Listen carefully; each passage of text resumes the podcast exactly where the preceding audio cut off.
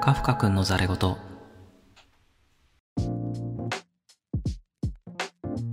金縛りに会いました。皆さんどうもこんにちは。カフカです。はい。ということでですね、えっ、と、金縛りに会ったっていう話なんですけれども、まあ最近ですね、えーまあ寝てて体動かないってなってね、いやまた金縛りかということで、皆さんはね、金縛り経験したことありますかね？僕はね、まあ、今の話の通り結構よくあるんですよ。うん。よく、まあ、金縛りとかって、イラストとか、まあ、ドラマとか、怖い話とかね、そういうのでなんか、よくこう自分の上に乗っかって、ううーんってうなってるのあるじゃないですか。動けないみたいな。うん。まあ、漫画とかね、ああいうので。でも実際に、こうなってる身からするとですね、まあ、上に乗っかられてるのはちょっと違うだろうと。思うわけなんですよね。だって、上に乗っかってるぐらいだったら手とかね、そういうのを足とか動かせるじゃないですか。あの、実際になってみるとピクリともね、体動かせないので、腕も足も全く動かせないというね。はい。なので、普通に辛いんですよ。はい。なんか幽霊的な怖さはないんですけど、動かせないっていうね、えーそういう部分で恐怖を感じるっていうのはよくあるんですが、僕はですね、あのーな、いつぐらいだっけな、中学校か高校かちょっと覚えてないんですけど、10代の中頃にですね、えーまあ、金縛りに、初めてね、金縛りにあったんですよ。えっ、と、まあ、最初の時はですね、まあ、かなり、テンパったような気がしますね。今でも覚えてるので、えーまあ、普通にテンパってたと。で、まあ動きでね、表せるものではないんですけども、頭の中がパニックになったっていうね。え、何これ？みたいな 感じで。あのー、なんて言ったらね、動けないからね。うん。で、その時は昼寝だったんですよね。うん。で、普通に、リビングで昼寝してて、昼寝だから、こう、周りに人がいて、音がめちゃくちゃ鮮明に聞こえててですね、妹とか母親が話している声とかもめちゃくちゃ聞こえるわけですよ。うん。なのに、自分は動けないとい。う。で、も本当に、え、どうしたらいいんだろうみたいなパニックになって、え、もしかして、ね、僕ずっとこのまま動けないのかなみたいな感じで、まあ普通にパニックって怖くなってしまったっていう記憶があるんですけれども、それからですね、まあ1年に1回ぐらいか、まあ2回あるかないかぐらいなんですけれども、たまに金縛りに合うんですよね。まあね、もうこう、上級者としては、金縛り上級者としてはですね、まあだんだんコツをつかんできたというか、はい。あの、あもう金縛りがあったら、パッとね、目覚まして、あの、あこれ体動かない金縛りか、みたいな感じになって、またかという感じになるのでね、えー、もうかなり上級者なんですけれども、まあ、なったことがない人もいると思うので、これだけはね、ちょっとね、伝えておきたいなということがあるんですけれども、金縛りにあった時に、どうしたらいいか。うん。これをね、えーまあ、これから会うかもしれないであろう皆さんにですね、ちょっとね、えー伝授しておこうかなと思うんですが、あの、金縛りにあった時は、えー抵抗しないっていうのが一番ですね。はい。これはもうね、もう10回、10回はないか。でも何回かね、金縛りにあって、もう経験者としてはね、言えるんですけれども、もう絶対動かせないので、もうそのまんま、あの、抵抗せずに、ああ、これが金縛りかと思いながら、えー力抜いて、そのまま素直に寝てしまいましょうと。寝直してしまいましょうというのが一番ですね。起きた時はもう普通に動けますから。うん。調べてみるとですね、金縛りっていうのはですね、仰向けに寝てると起こりやすいっていうね、研究結果が出てるみたいなんですよね。うん。で、ちなみに僕も、あのー金縛りあったことを思い出すと、大体仰向けに寝てましたね。最初に会った時もあれ仰向けで、あのー寝てたので、なんでなんですかね。まあちょっとそこはよくわからないんですけれども、仰向けに寝てると金縛りに遭いやすいということで、うん。あと疲れてる時とか、うん。この前僕がその金縛りあった時も、ちょっとお酒飲んでた時で、まあ眠りがちょっと浅いかなっていう時だったので、まあそういうタイミングで起こるのかなという感じがします。はい。大体ね、あの、3人に1人ぐらいの割合で、あの、金縛りって経験するらしいんですよ。うん。なので、もしかすると、まあ、結構な数だと思うんで、皆さんもね、えー、これからね、えー、まあ、初めて金縛りに会う人がいるかもしれないので、ね、えー、もしね、えっと、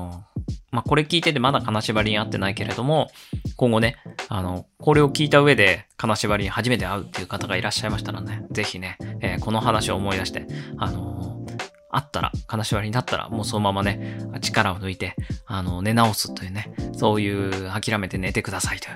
う、それ、それをね、思い出していただければ、えー、いいのかなと思います。はい。ということでね、えー、オープニングトークは、あの、金縛りの話ということでね、今日のオープニングトークはここまでです。はい。それでは早速、カフカ君の誰ごとスタートしていきましょう。このチャンネルはかっこいいスポーツカーを乗り回すセレブでなければ、街を歩いて二度見されるようなイケメンでもない。何か大きな事件に巻き込まれるわけでもなく、へいへいボンボンと、なぎのような生活を日々送り続けるカフカ君の日常の出来事をラジオ形式で配信していきます。人生の中で今が一番時間あるよっていう既得な方がいらっしゃいましたら、ぜひ最後まで聞いてください。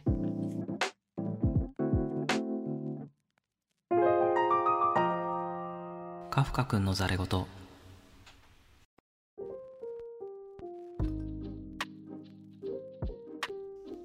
はい。というわけで、カフカ君のザレ言スタートしましたけれども、皆さんどうも改めまして、こんにちは。カフカです。はい。8月になりましたね。えー、8月になったということで、もう夏だなということでね。でもね、前回も言いましたけれども、暦の上では秋ですからね。まあまあまあまあ、それはいいとして、まあなんか夏になるとですね、僕はね、あのー、無性にですね、なぜか隣のトトロを思い出してしまうんですよね。はい。まあちっちゃい頃に僕、まあちょっと入院してた時期があって、だいたいどんかが幼稚園入る前ぐらいだと思うんですけれども、うん。あの入院してた時期がちょうど夏ぐらいで、で、病室で、まあ病室なのかな？なんか自分の記憶があまり定かではないんですけれども、なんかこうね、えー、っとね、隣のトトロ病院で流れてて、それずっと見てたっていうのがね、えー、記憶であるんですよね。うん。で、それ以来なんか毎回ね、夏になるとなん、なんか8月ぐらい入るとね、無性にね、隣のトトロを思い出すというね。あれも、ストーリー自体がね、夏の話っていうのもあって、なんかリンクしてんのかなと思ったりもするんですけれども、はい。まあ、そういう中でね、えー 8月に入って、えー、隣のトトロを思い出し、ああ、じゃあジブリの話をしようかなということでね、今日はね、ジブリの話をしたいなと。はい。皆さんは見たりしますか？ジブリとか。うん。僕はね、結構好きでですね、あのー、まあ、アニメとかね、全部見てるんですけれども、その中でもね、ジブリの中でも一番好き、まあ、一番じゃないか。一番ちょっと決められないんですけども、なんか個人的なランキングでかなり上位に位置してるのが、あの、魔女の宅急便ですね。あれかなり好きなんですよね。皆さん見たことありますかね？うん。僕はあれね、魔女の宅急便ね、あのー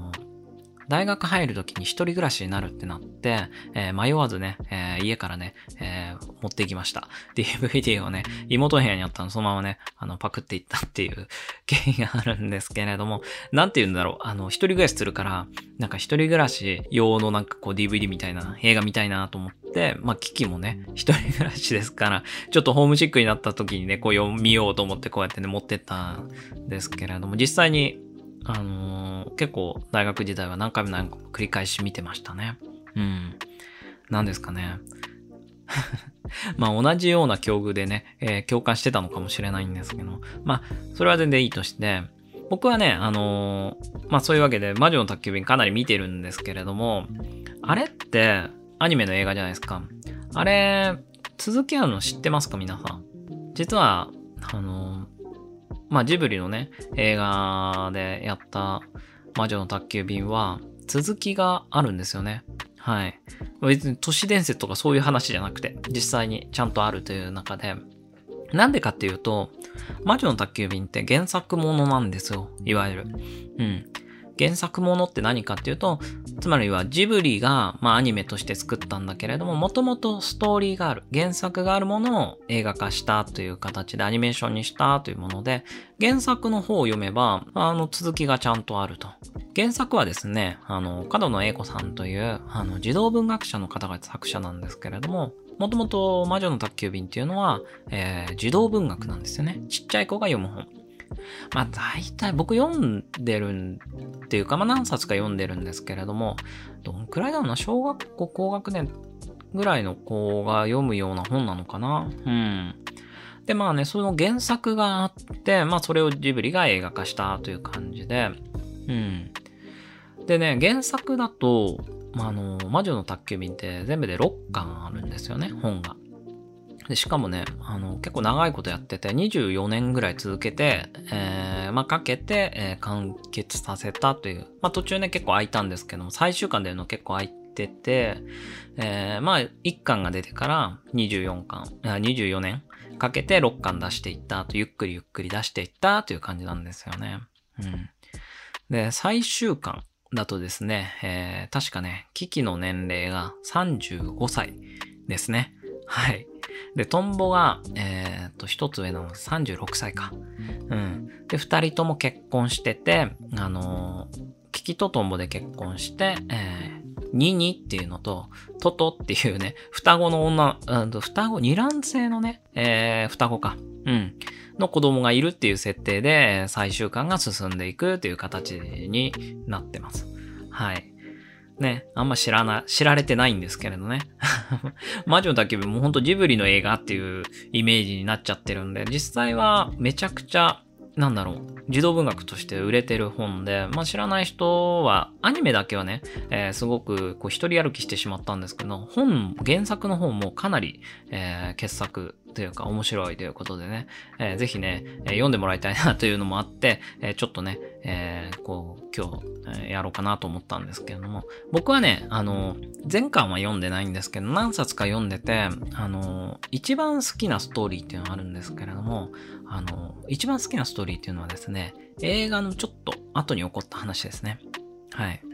まあ、あの後の話を簡単にちょっとね、ここで説明するとですね、まあ映画だと、あの、トンボを助けるじゃないですか。うん。で、ハッピーエンドで終わると。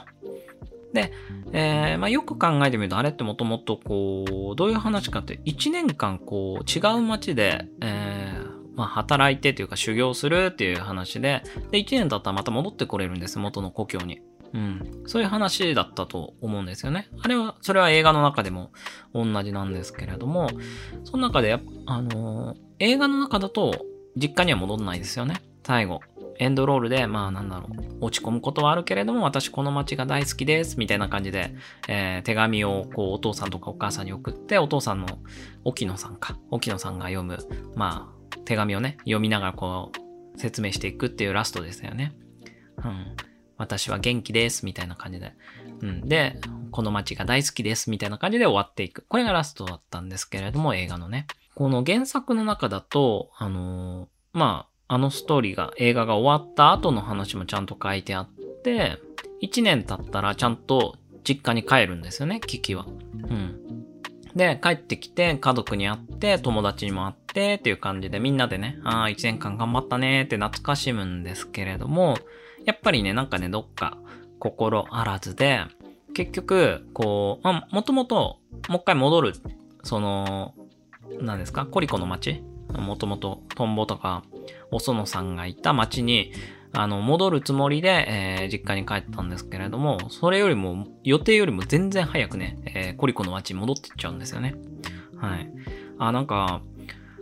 なんまあ多分これ一人暮らししたことのある人だったらわかると思うんですけれども、なんかこうね、あの、一人暮らしして、あの、実家一回もう一回帰ってきて、で、なんか、なんかちょっと居心地悪いなというか、うん。あれもうここ自分の家じゃないなみたいな感じになって、自分の居場所はここにあらずみたいな感じになってっていう、そういうのと同じだと思うんですけれども、まあ、あの結局ね、あの危機もね、えー、実家に一回帰って、そのまま結構早い段階でファッとね、えー、元に帰ってっちゃうって、そういう、あのー、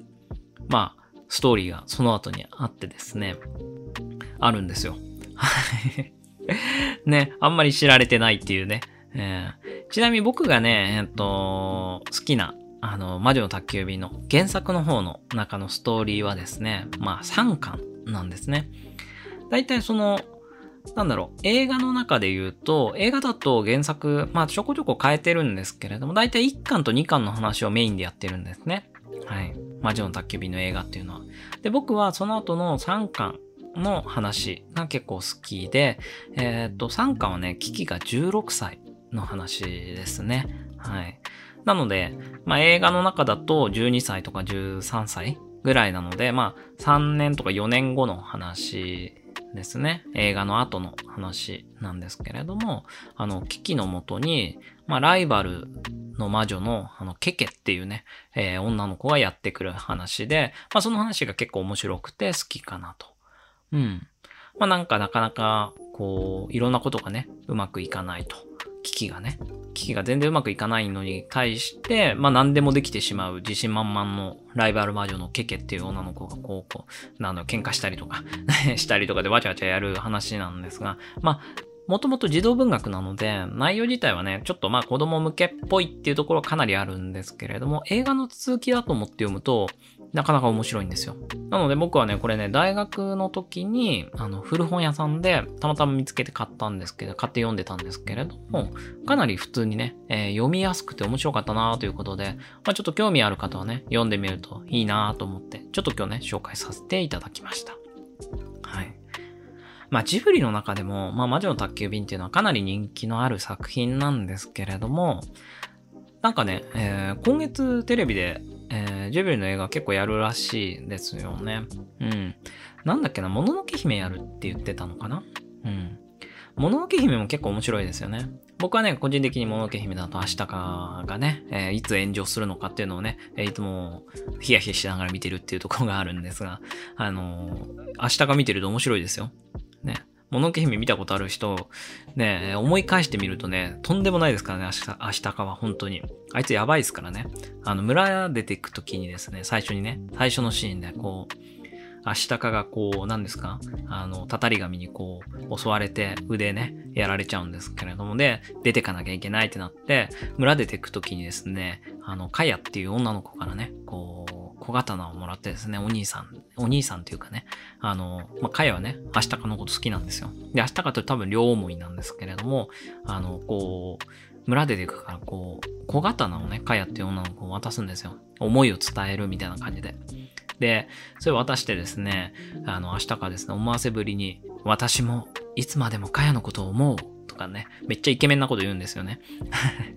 なのに、なのに、ストーリー進むじゃないですか。そうするとね、この3って、あの、主人公のね、あの、女の子に会って、その小刀を、かやからもらったね、小刀をですね、もうね、3にあげちゃうんですよね。ほいってね、えー、こいつマジやべえことやってんなっていうね、そこを見ていつもね、ヒヤヒヤしてるっていうね。しかもね、渡し方もやばいんですよ。普通にね、こう手渡しで渡すならいいんですけどね、このカヤからもらった大事な小刀を、こう、モロっていうね、狼にポイって投げてね、これを3に渡してくれーとかってね、お前何やってんねんっていうね、そういうところも含めて、もののけ姫をね、えー、楽しもうかなと。思ってます。はい。またやるらしいので。なんかジブリの作品ってアマプラとか、ネットフリックスとかでは見れないですからね。うん、まあ、確かね、金曜ロードショーかなんかでやるんですけども、ちょっと録画してね、見ようかなと思ってます。はい。ということで、まあ皆さんもね、えー、まあ見る機会があればね、もののけ姫見る機会があれば、ぜひね、明日かのやばいところをね、えー、注目して見ていただけると、そろそろね、あのー、時代的にも、明日かが炎上してもおかしくない時代だと思いますので、えー、ぜひ注目して見ていただければと思います。カフカ君のざれ言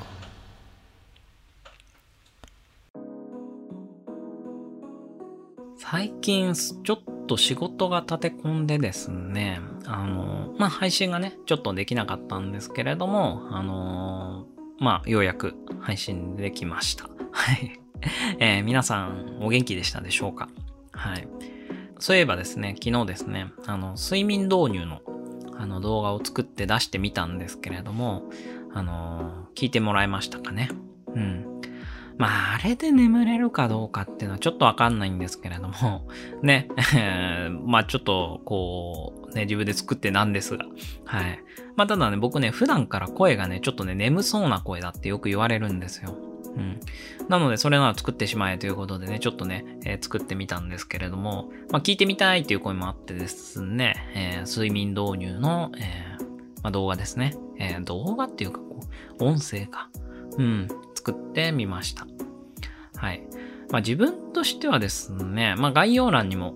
書いたんですけれども、あの、まあ、ちょっとね、雑音とかが入ってたので、編集してたんですよ。うん。少し編集して雑音全部消してみたいな感じやってたんですけれども、編集してね、何でも投資で聞いてたらですね、だんだん自分も眠くなってしまいまして、自分がね。はい。だからまあ、効果が、まあ、あるのではないかと、個人的には踏んでいます。まあ、どのくらい聞いてもらえるかわからないんですけれども、自分の声でね、自分の声聞いて眠くなっちゃうぐらいなので、まあ、そうですね、効果あるんじゃないかなと。いうことで、あのー、まあ、隣でね、えー、寝てるなーっていう感じで、そのままね、えー、聞きながら寝てもらえばいいかなと思って作ってみました。はい。ぜひね、えー、まあ、聞いていただければ嬉しいなという感じなんですけども、相変わらずね、あのー、まあ、別にこういう企画とかじゃなくて、あのー、リクエストというかね、えー、そういったものは募集してますので、今回もね、あの、こういうのを聞いてみたいなっていうので作ってみたので、えー、まあね、企画とかじゃなくても全然いいので、えー、普通にね、えー、お便り、質問などね、いただければお答えしていきますので、ぜひぜひ送っていただければと思います。はい。ということでね、ちょっと今日は短いんですけれども、あの、カッカ君の誰事は、今日はこんな感じで終わらせたいなと思います。はい。ということで、えー、カッカ君のザレ事は今日はここまでです。最後まで聞いていただきありがとうございます。また聞いていただければ嬉しいです。